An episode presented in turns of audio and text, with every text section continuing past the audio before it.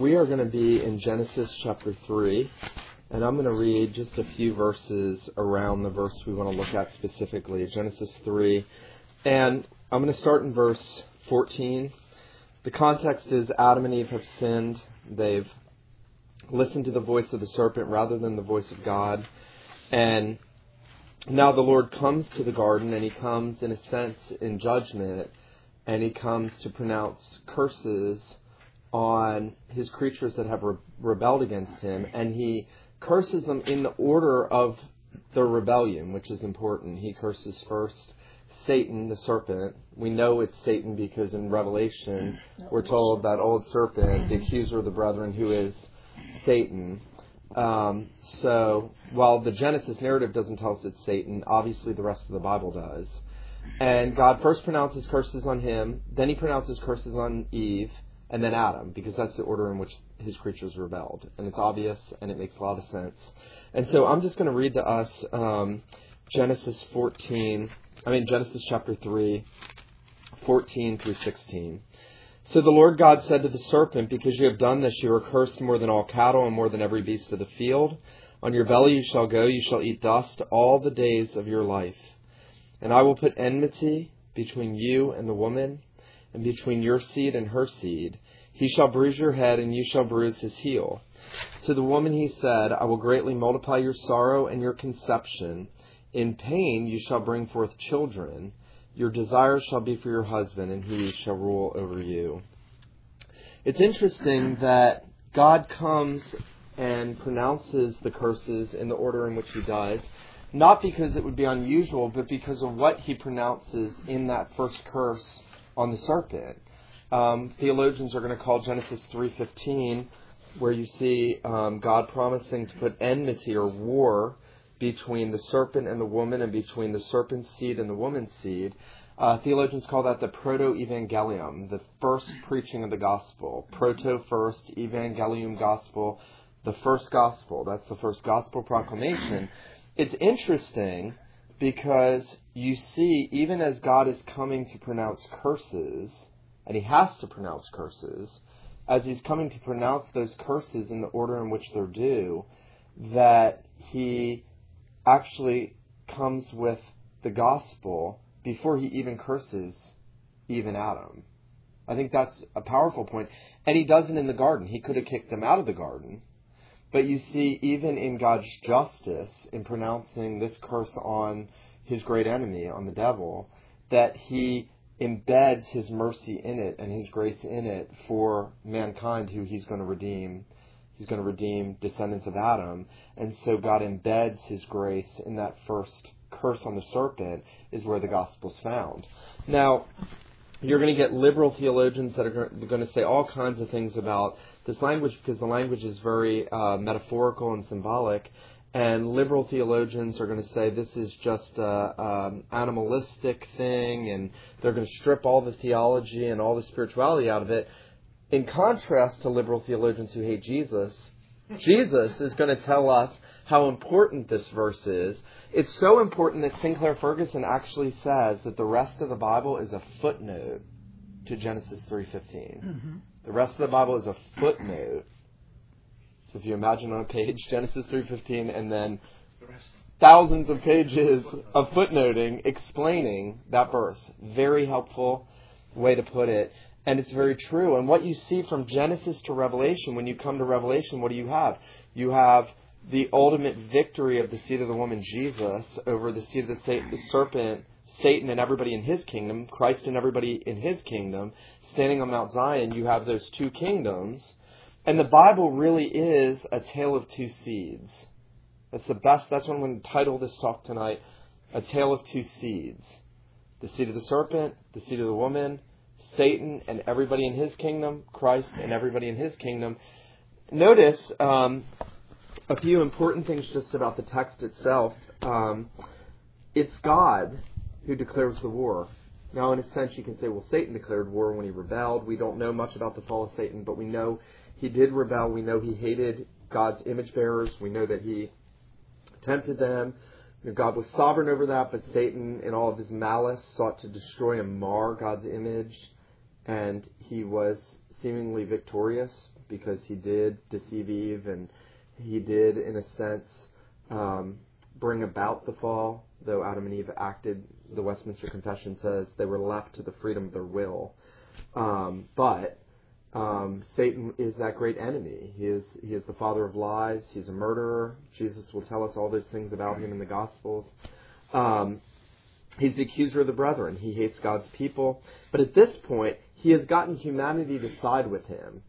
So all of humanity is now on Satan's side. And so God sovereignly, and I think this is one of the beautiful things about the Bible, and what you're going to see from this verse in the first preaching of the gospel is that God doesn't actually say Adam and Eve are to do anything. God is the one that's going to bring the victory. The Bible is God centered at its inception. Yes, not just in creation, but even in the curse and the promise of the Redeemer, that God is saying, I will. It's the first of many, many, many I wills. And you think through the Gospels, Jesus is always saying, I will, I will, I will, I must. Yahweh is always saying that through the Scriptures. Notice, I will put enmity, I will put war between you and the woman, between your seed and her seed. He shall bruise your head, and you shall bruise his heel. Uh, old Southern Presbyterian named Stuart Robinson. He was a 19th century biblical theological Southern Presbyterian. I gave you the sheet. He um, he has in his books in his book Discourses of Redemption eight eight things that he believed Genesis three fifteen taught. I think he's right about all of them. But we really got to focus because before we can go off and look at how this expands out in the unfolding of Revelation, we got to get this text. Really say, what is this teaching? What could Adam and Eve, by the working of the Spirit, have understood hearing that curse? What could they have understood in that promise?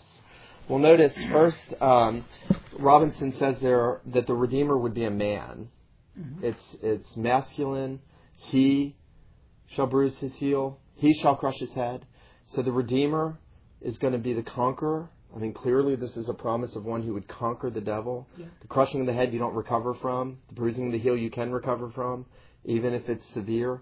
But that he, it would be a male, he, the seed of the woman, would be a man redeemer. And then Robinson says the redeemer would be more than a man. Now, this to me is intriguing. If you haven't looked already ahead, why do you think he would have to be a man and yet he would have to be more than a man? I looked ahead.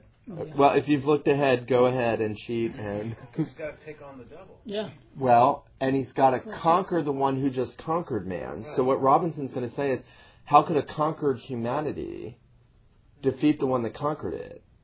But in order to defeat the one that conquered it and redeem humanity, he would have to be man. But he would have to be more than a man. He would have to be God, we'll learn as the scripture unfolds, in order to defeat the one who defeated man. Logically, that makes sense. A defeated people can't defeat the one that defeated them. But in order for those people to be redeemed and delivered and rescued, he would have to be both one with them and greater than them. There's the incarnation, Genesis 3:15. It's beautiful. Then notice that Robinson says point 3 the redeemer would represent a people. Well, we'll know that as the scripture unfolds because we'll be told in Galatia, Galatians that the seed that was promised to Abraham, and this is the really important thing, all the covenantal promises through the Old Testament, there's that seed promise running through. God says, I'm going to give Abraham a seed. That's the seed is coming from Genesis 3:15. Abraham's going to have a seed. David's going to have a seed. Noah even had a seed in him on the ark. All of them carrying through. Moses didn't. That makes covenant theology a little tricky. But Abraham, Noah, Noah, Abraham, David, and then ultimately Christ, who is the seed. And Paul will say in Galatians 3, the promises were made to Abraham and to his seed, not many, but as of one who is Christ. But then in the same book, He'll say, You are Abraham's seed. Because in union with Jesus, he represents a people collectively. He will put a definitive line between humanity. His elect that he came to redeem, who would believe in him and would be united to him, and the rest of the world, he would deliver us. He would transfer us from the kingdom of Satan to the kingdom of God. Genesis 3:15 is teaching all of this. Because the question is, how can he have a seed? How can he have an offspring? How can he have? How can this redeemer have an offspring? Well, he's going to redeem them and he's going to transfer them because right now everybody's on Satan's kingdom. Mm-hmm. So how can he have a people unless his work represents them and they are then united to him. Notice, um, expanding on this a bit in 4, Robinson says the Redeemer would gather a collective group of redeemed individuals to himself. And again, I just broke this down for you. This is seen in the use of the word seed in Scripture. Christ is the seed. We are the seed in him. It's interesting. that just, the word is like the one in the many. The seed is singular, but seed can also be plural. It's the one in the many. And um, this was the beginning of the visible church on earth. There would be a corporate nature to the redeemed. Now, this is really cool. When you look in Genesis, you see that line, right? You see that line being drawn between the descendants of Cain, mm-hmm. covenantally, and the descendants of Seth. Remember, Abel gets murdered. God replaces him. He appoints another seed, another offspring, through whom Christ is going to come. That's the covenantal line. God works in that line. You see that He redeems people in there. Enoch and Noah, Methuselah, all that godly line that we're told about in the rest of Scripture. But notice in Genesis 5, at the end of um, Genesis 5, I'm sorry,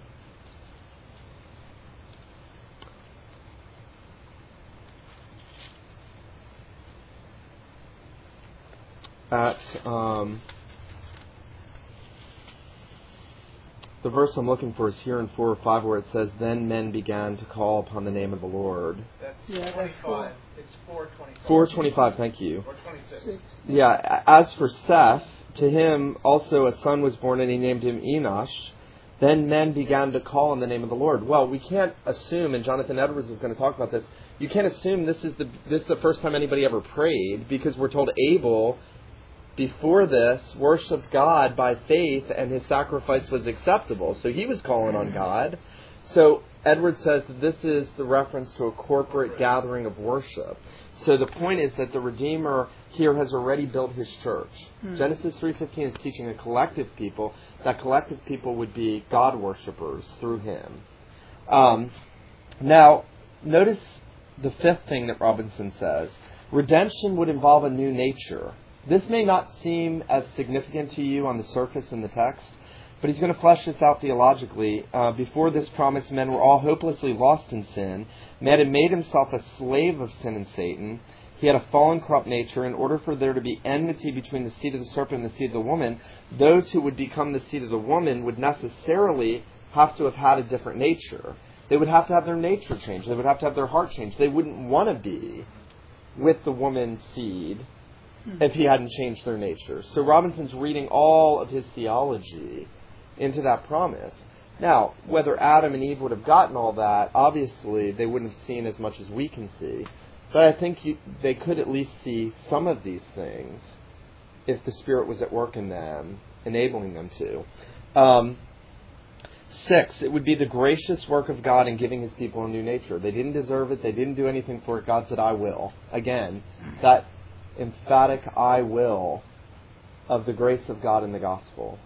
So if there was a new nature that they would get, they would get it because God was sovereign, God was gracious, God would do it. Seven, the Lord would put enmity between the devil and those in his kingdom and Christ and those in his kingdom. So the war is not just between Satan and Christ, yeah. the war is also between the people in Satan's kingdom and the people in Christ's kingdom, hence persecution, hence Israel, and we'll talk about this in a moment, Hence, Israel's opposition with the na- nations in redemptive history in the Old Testament. That that's an outworking of this. That that war in the Old Testament, the persecution in the New Testament, that is all a manifestation of the unfolding of Genesis 3:15. It's all in there. Genesis 3:15 is the acorn. The rest of the Bible is the tree growing out. And so everything in every part of the Bible in some way is related to that.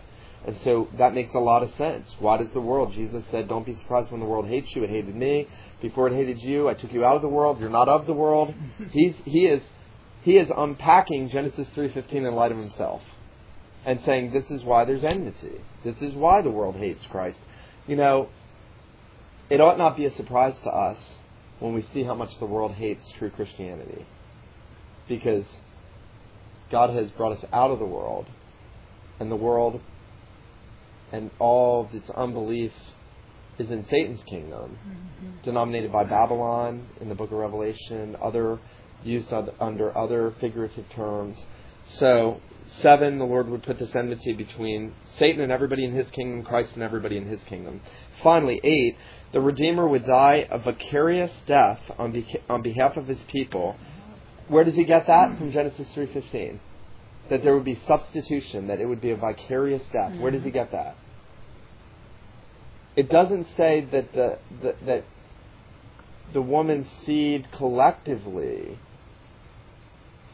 would have their heel bruised, though I think that's true. But he would have his heel bruised and he would crush his head. So Jesus would have his heel bruised. That's, by the way, the cross. The cross is merely the heel bruising of Jesus. Go tweet that.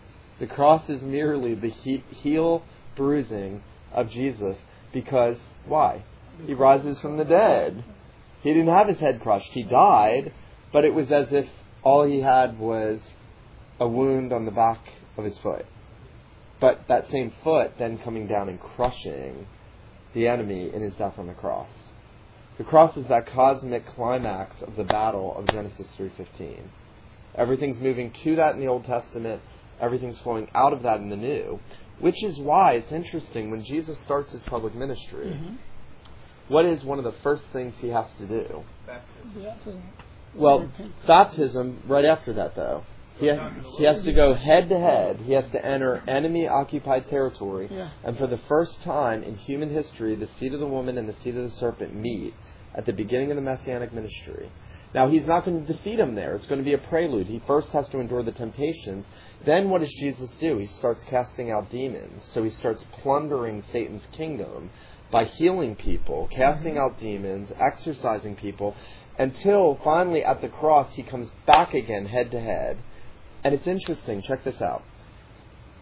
In the wilderness, the devil says, If you are the Son of God, which is what the Father said to him in his baptism, You are my Son. Just like he tempted Adam and Eve to question God's word, now with the Son, hmm. if you are the Son of God, if you are the Son of God, if you are the Son of God, when he's at the cross, what did the chief priests and scribes say to him? If you are the Christ, and you see Satan's there, you see Satan's there with the chief priests and the scribes. He's there. So at the beginning of the messianic ministry, he has to go face to face with the serpent himself. Then he goes and he takes on his kingdom, as it were, plunders it, mm-hmm. redeems people out of it to show what he had come to do. And then he finally and fully, Colossians 2, he disarms principalities and powers. When he's hanging on the cross, he's taking their weapons away, mm-hmm. triumphing over them in it. Now, mm. um, when we think about the atonement, when we think about what Jesus does at the cross, the cross is very multi sided. And the mistake a lot of people have made is they want to just say it's only this. It would actually be a mistake to say the cross is only Christ for me and my sin. It would be an equal mistake to say the cross is merely and only Christ, Christus Victor, Christ conquering Satan. That would be a mistake. It would be a mistake to say that the cross is merely God displaying his justice and displaying his attributes. It is all of those things. It is sin, it is Satan, it is the world, it is God displaying his attributes, his justice. And it is in all those ways, it is in all those ways that Christ is preeminent in the work of redemption. But I think it's interesting that oftentimes we fail because we know our sinfulness and we know our need for a Savior. We often think of the cross as first and foremost Christ dealing with my sin, when I actually think the cross is first and foremost Jesus dealing with Satan. It is first and foremost Jesus dealing with Satan. Remember when Peter tries to stop Jesus from going to the cross and he says, Far be it from you, Lord, this will never happen to you. And Jesus says, Get behind me, Satan. He sees that Satan is using Peter. You're, you're not mindful of the things of God, but of the things of men. Satan is trying to stop Jesus from going to the cross. In that way, maybe he knew what it would mean for him because this curse was pronounced on him so many thousand years before. Um, what I want to talk about briefly in this series is we, we want to look more at kind of the uh, redemptive historical unfolding of Genesis 3:15 is I want to talk about the importance of this in understanding your Bibles, um, especially the Old Testament. You know, a lot of people get hung up on herem warfare, um, jihad, holy war. How could a good God command Israel, his people, to kill all these other nations? And usually the answers you're going to get are going to range from they weren't innocent, which they weren't, to um, you're going to get just a, a di- diverse view of what God was doing, and and um, I think the the easiest way to understand Israel in the Old Testament in relationship to the nations was that typologically they were the seed of the woman. Right? We talked about Israel was a type of Christ, God's son. God says to Israel, You're my firstborn, my son, but really Christ is. So in redemptive history, Israel is a type of the seed of the woman. What does that make all the other pagan nations? The seed of the serpent. The representation of the seed of the serpent, preeminently the Philistines, which you see, you know, even Dagon, their God looking serpent like, and all these, and Pharaoh even having the serpent on his hat. So all of their enemies, under the power of Satan, under the false teaching of Satan, under the lies of Satan, are really aiming their hatred not against Israel, but against God. Mm-hmm. They're really aiming their their powers against him. Jonathan Edwards actually believes in the unfolding of uh, redemptive history that God floods the world. You know where it says the world was full of violence, mm-hmm. and God, you know, not just the sons of man, the sons of God and the daughters of men, that whole thing, but there was violence everywhere. And Edwards actually thinks that was persecution against the visible church, against the covenant people. So they're already this probably the seed of the serpent, seed of the woman. That's a bit inf- inferential, but I think he might be right. That there again, why, why, what was, why mention this violence? Because it mm-hmm. was aimed at the church. Satan was trying to stomp out God's work. He was trying to stomp out the Redeemer. You see that all through redemptive history, right? You see it with Esther. Yeah. That's the whole significance of the book of Esther. It's not about some virtuous woman that you want your daughter to be like. In fact, she goes from the concubine's house Yeah. to she goes from the virgin's house to the concubine's house. She probably slept with them. So the point of Esther is not be like Esther. She was really virtuous. She was courageous. God used her to save a people so that the Redeemer didn't get Just stomped like out. So that the Redeemer would come. Just a picture. So again, you see how Genesis 3:15 in the Old Testament is always working. I will say as an aside, it's interesting that when God gives Israel the Holy Land, when he gives them Canaan, he tells them to go in and eradicate all their enemies. And he doesn't tell them to go and eradicate all the people of the world. I think that's an interesting thing that often gets overlooked. A guy named Meredith Kline is going to say that's because before there was a temple, the land was the temple. It's the Holy Land. It's where God's going to dwell with his people. Israel was said to be a kingdom of priests. God said, You are a priesthood. Mm-hmm. And the priests were to cleanse the temple. So Israel going into the Holy Land, when God says you're to drive out all the inhabitants, they are to cleanse the temple. I think that's the most satisfying. Though there's no Bible verse that says that, I think it's the most satisfying answer of why God told Israel. And in that way, he was preserving, the, he was wanting to preserve the seed of the woman until the mm-hmm. seed of the woman came. Now it's interesting, when you come to the Gospels, you might think that would still continue. But when Christ comes, who does he address as the seed of the woman, or seed of the serpent? The Pharisees. The Pharisees and the scribes, the leaders of Israel, the covenant people. He actually says, brood of vipers. Yeah. John the Baptist says, offspring of the serpent. Who warned you to flee from the wrath to come?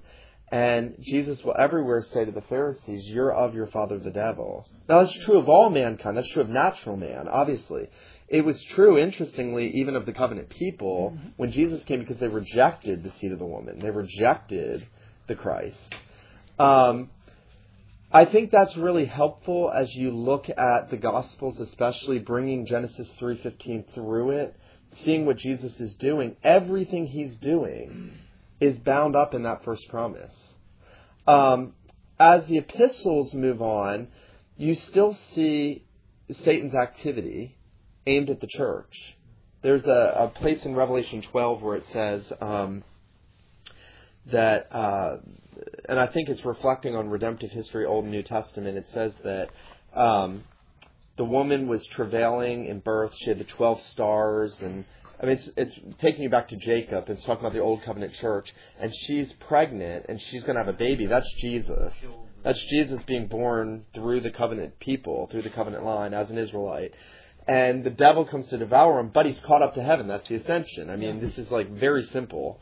That's the ascension. So then who does the devil aim his focus on? Is that he drives the woman into the wilderness. That's the new covenant church. Old covenant church, she's pregnant. She has the Redeemer. He's caught up to heaven. He's safe. He's ruling.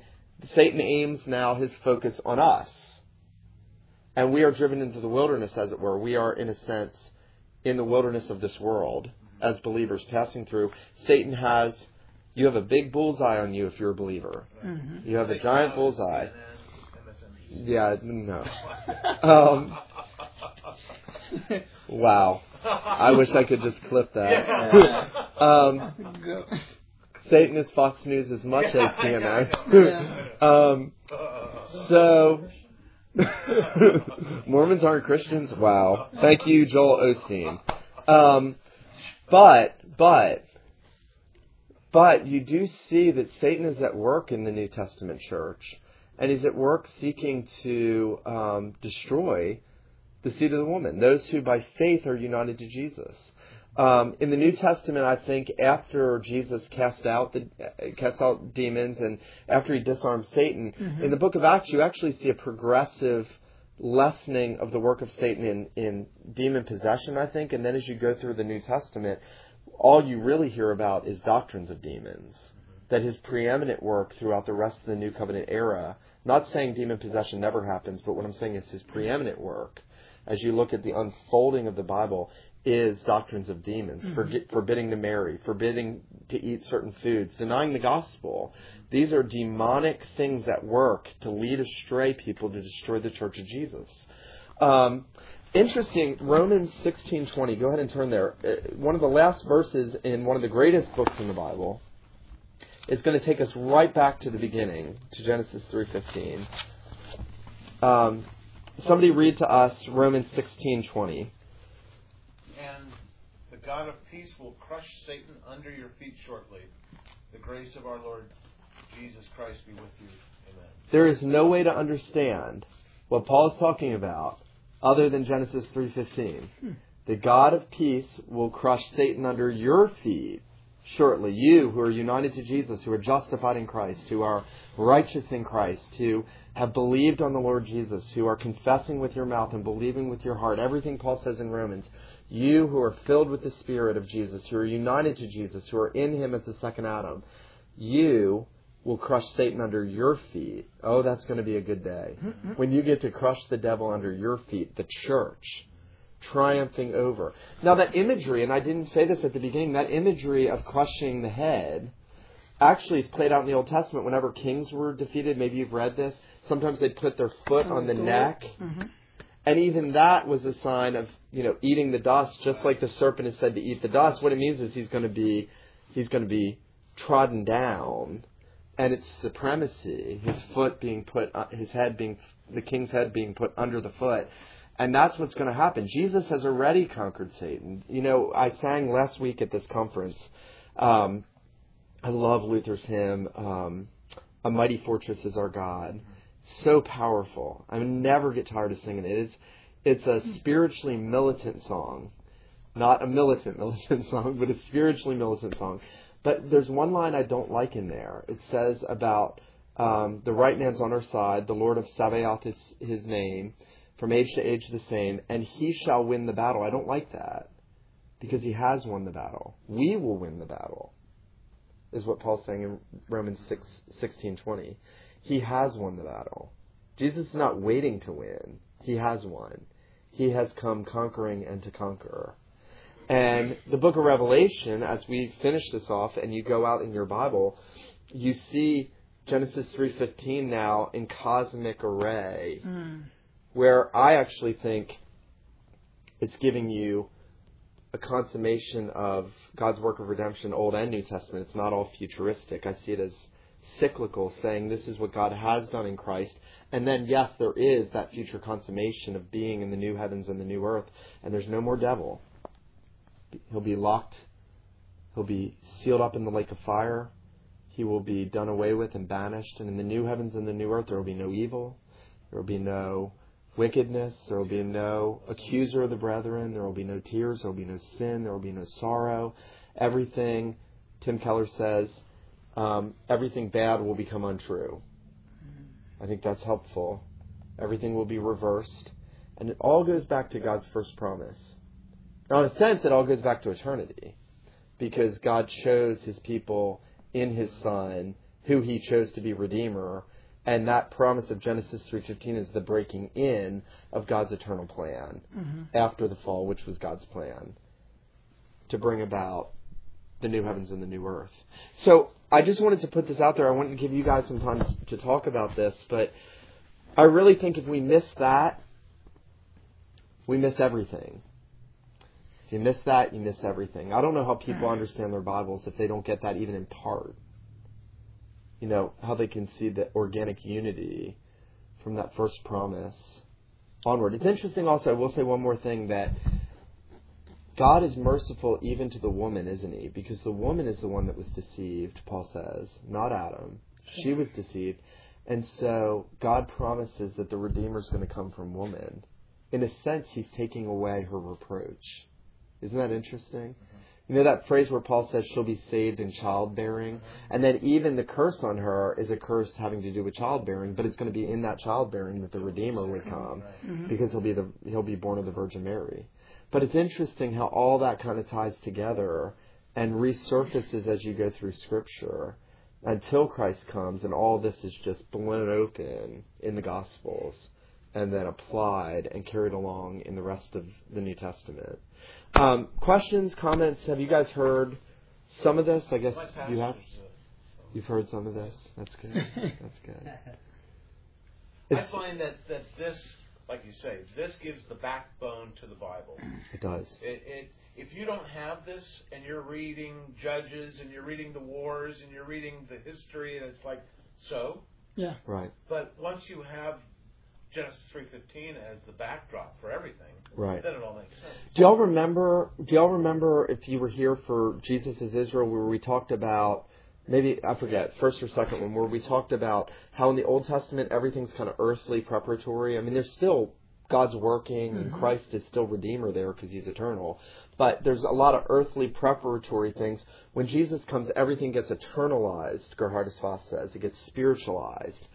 And, you know, we're still engaged in warfare against Satan. We do not wrestle against flesh and blood like they did in that earthly um, the theocratic kingdom that crashed in in redemptive history on Israel.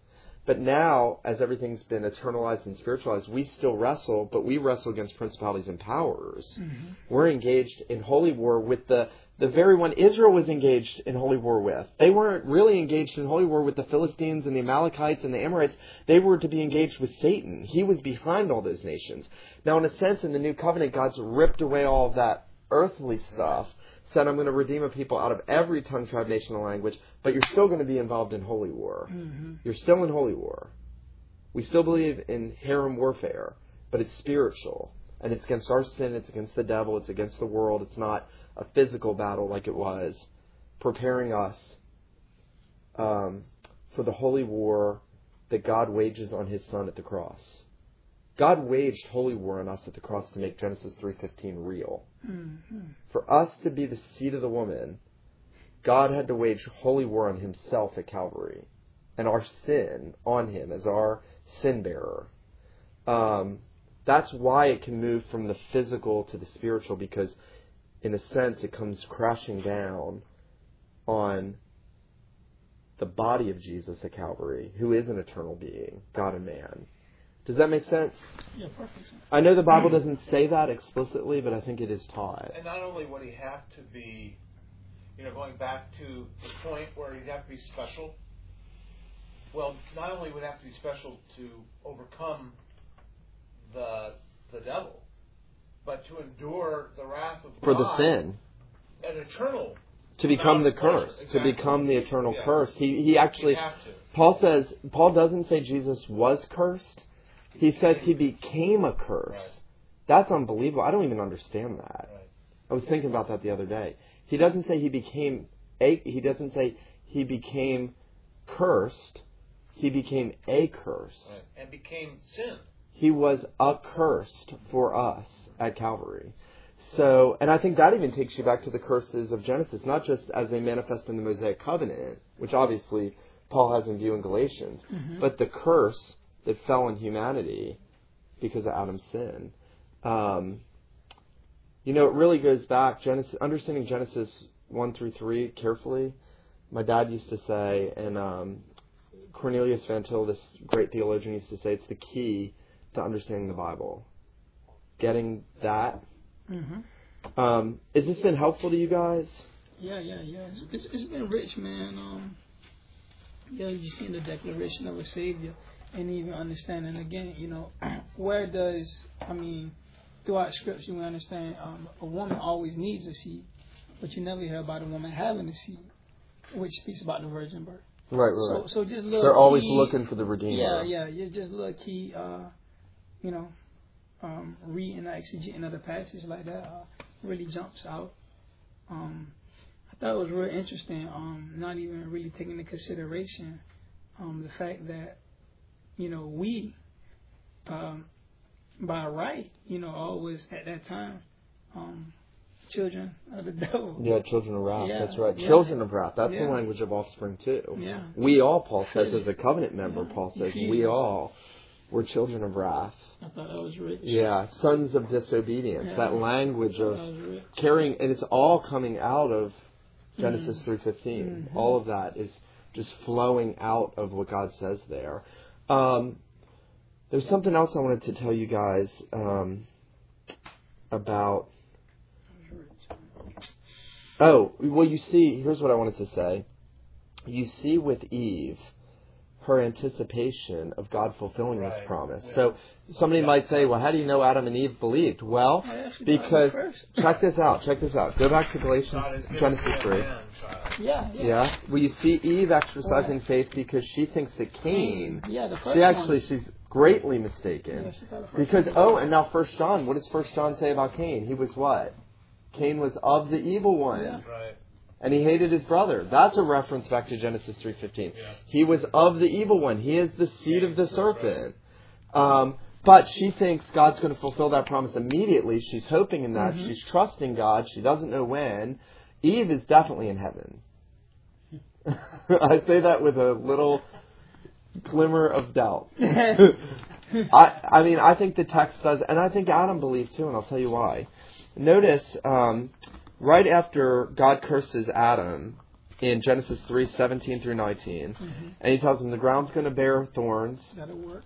you're going to sweat from your brow to eat, and then you're going to die. You're going to die. That's like the worst one. I mean, Yeah. death, you don't recover from that. You know, sweat's not too bad in comparison with death. And no sooner does God say, you're going to die in 19, 319, dust you are, to dust you shall return, that Adam calls his wife's name life.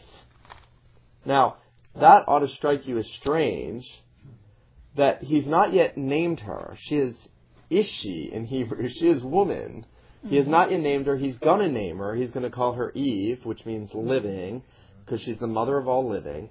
Why would he name her right after God tells him he's going to die? Why is he going to name her living? Well, some people said because she's going to have the rest of humanity and be everybody's going to come from her. I don't think so. I think he is acting on the promise that through her a redeemer who would give life, who would reverse everything, and would reverse that worst part of his curse, death Mhm. itself, is going to come from the woman. It's going to be the seed of the woman. So he calls her life because she's going to bring the one that brings eternal life.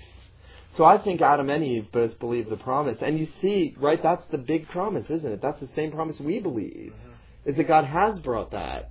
See the woman. What does God require of Adam and Eve in that first promise? Well, implied that they believe. Right.